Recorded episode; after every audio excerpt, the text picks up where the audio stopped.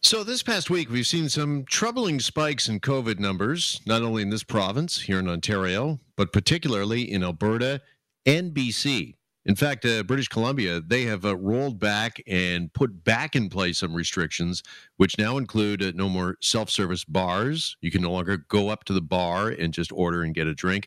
Uh, no dance floors allowed any longer either. That at the request of their uh, health minister, their top doctor, Dr. Bonnie Henry. And a lot of this spike, of course, this past uh, couple of weeks has been laid at the feet of 20 somethings who are partying in groups at bars and restaurants. Our next guest says that there could be a psychological explanation for that. Steve Joordens is a psychology professor at the University of Toronto and joins us now here on Global News Radio, 640 Toronto. Steve, good afternoon. Hey, Jeff. How you doing? I'm well, thanks. This is a really interesting. Uh, lay out for us what you think is going on. What's at play here with the 20 somethings and COVID? Yeah, well, I mean, there's this really interesting psychologist of the past named Abraham Maslow, and he came up with something called the hierarchy of needs, which really just describes what's sort of on our mind? What is the driving thing that, that occupies our mind? And it, it starts with things like biological needs. That if you don't have all your biological needs, you need those, and if and you'll think about it and worry about it. If you have those, then it's safety needs, and then above that are these social needs, and that's the steps, the place where most of these twenty somethings are. Um, they, they've you know lived with their parents for a long time, but now as they sort of break apart from their parents, they're trying to establish a social network, and that's that network that will be with them literally for all their lives. You know, including maybe their their partner in life, um, but also including these friends that that are with them for a long time. So a lot of us that are older, we've kind of done that, and we have a relatively established social network. And sure, we're, we're still interested in meeting new people and such, but our sure. minds are probably more focused on um, being doing a good job at work and getting being respected and valued by others those guys, it's really about the social network, and they've been holding back for a long time.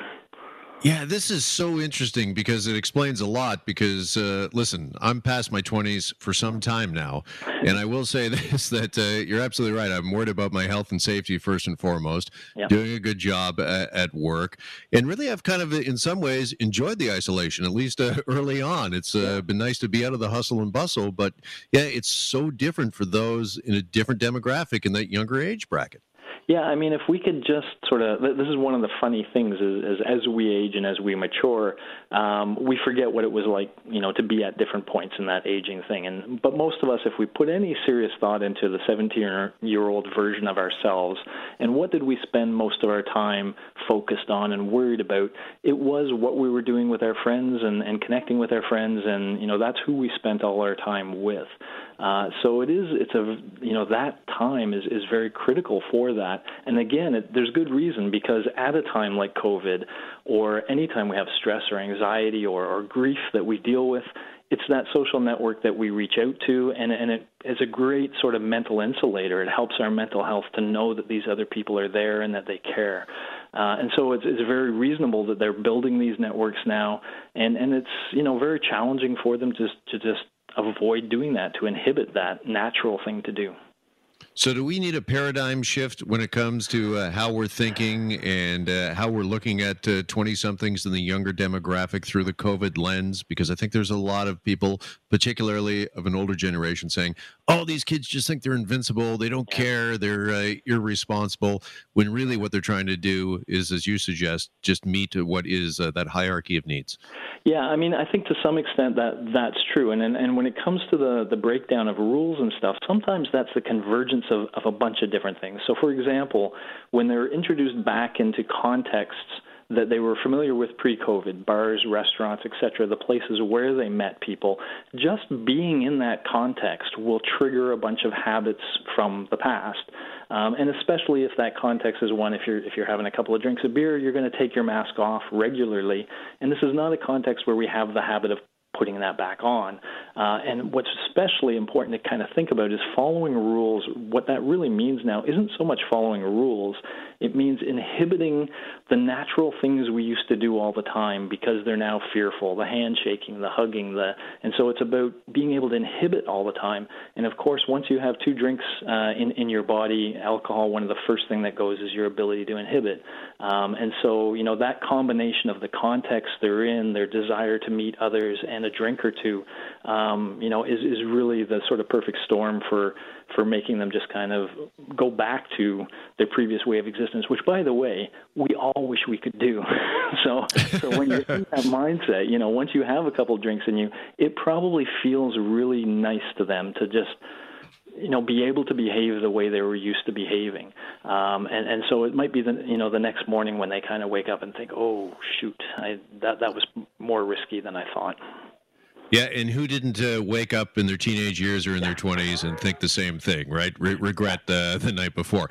Yeah. Having said that, though, I mean, the 20 somethings today are in a very different era than when we were in our 20s. And there, of course, is a thing called the internet and being able to uh, socially connect on various apps and on FaceTime, really have that face to face experience. I mean, not in person, but at least right. see someone else's face why does that not satisfy their hierarchy of needs and their need to socially uh, interact? Is it just a fact that you just truly can't replace a human connection? To some extent, when anytime we're interacting with each other, like even now you and I, there's there's almost always two channels of information we can talk about. There's the information which is contained with our words, so the message we're sharing, but then everything about our nonverbal, the the tone of our voice, you know, whether you chuckle when I say something or sigh or all of those things, that tells us your emotional state. And on things like Zoom, we also, of course, can see the body of the person, and our body language conveys a lot of that, but it doesn't do it accurately. It's a little off. You cannot look somebody in the eye in a Zoom call, and when you're when you're sitting in person, you know, across the table from somebody, and you have something really important to say to them that you really want them to understand, we do things like look them in the eye and use other nonverbal cues. And all of those nonverbal things are also where we feel that emotional connection. So, you know, I like to say you can type something and they can type back LOL, and that's great. Um, but if I say something to you now and you laugh, you literally laugh, um, I don't just hear that you're really laughing, but but I f- kind of share that. Um, I, I feel that happiness that you feel, and so that's where the real emotional connection can come from. And a lot of these technological solutions aren't quite giving it. Um, and I think that's why we're all, you know, we hear about Zoom fatigue and all of that. I think all of us are yearning just to, you know, for me, I'm in a band, and two of the bandmates we haven't been able to get together for a long time. And yeah, I'm really yearning to to hang out with those guys and have a have a fun evening at some point. Sure. Let me ask you just finally, and this is maybe the million dollar question yeah. if the spike in COVID numbers can be traced back to the 20 something, the 20 demographic, how can we take this information, harness it, use it, and uh, flatten the curve, as it were, or those uh, numbers that are spiking in that demographic? Yeah, well, I, I, think one of the other things I like to point out is if we, you know, go back to the the uh, Bellamy. Shoot, I lost the name of the park, but that, but that park where Bellamy whatever. Oh, where Trinity, Trinity Bellwoods Park? Trinity, Trinity Bellwoods, there we are. Um, you know, at that point, there was, you could call it a mistake on the part of the young people or, or release. They all kind of were enjoying that previous existence. And then we all, on radio shows and TV shows, kind of came down on them. And what happened? Well, they largely just listened. Um, I mean, we're still seeing pockets of them coming together, but I think we're kind of doing the right things now in the sense of just, you know, not blaming them, trying to to understand them, but also giving the message that this is really dangerous and that, and that it could impact, you know, in, in very severe ways some people.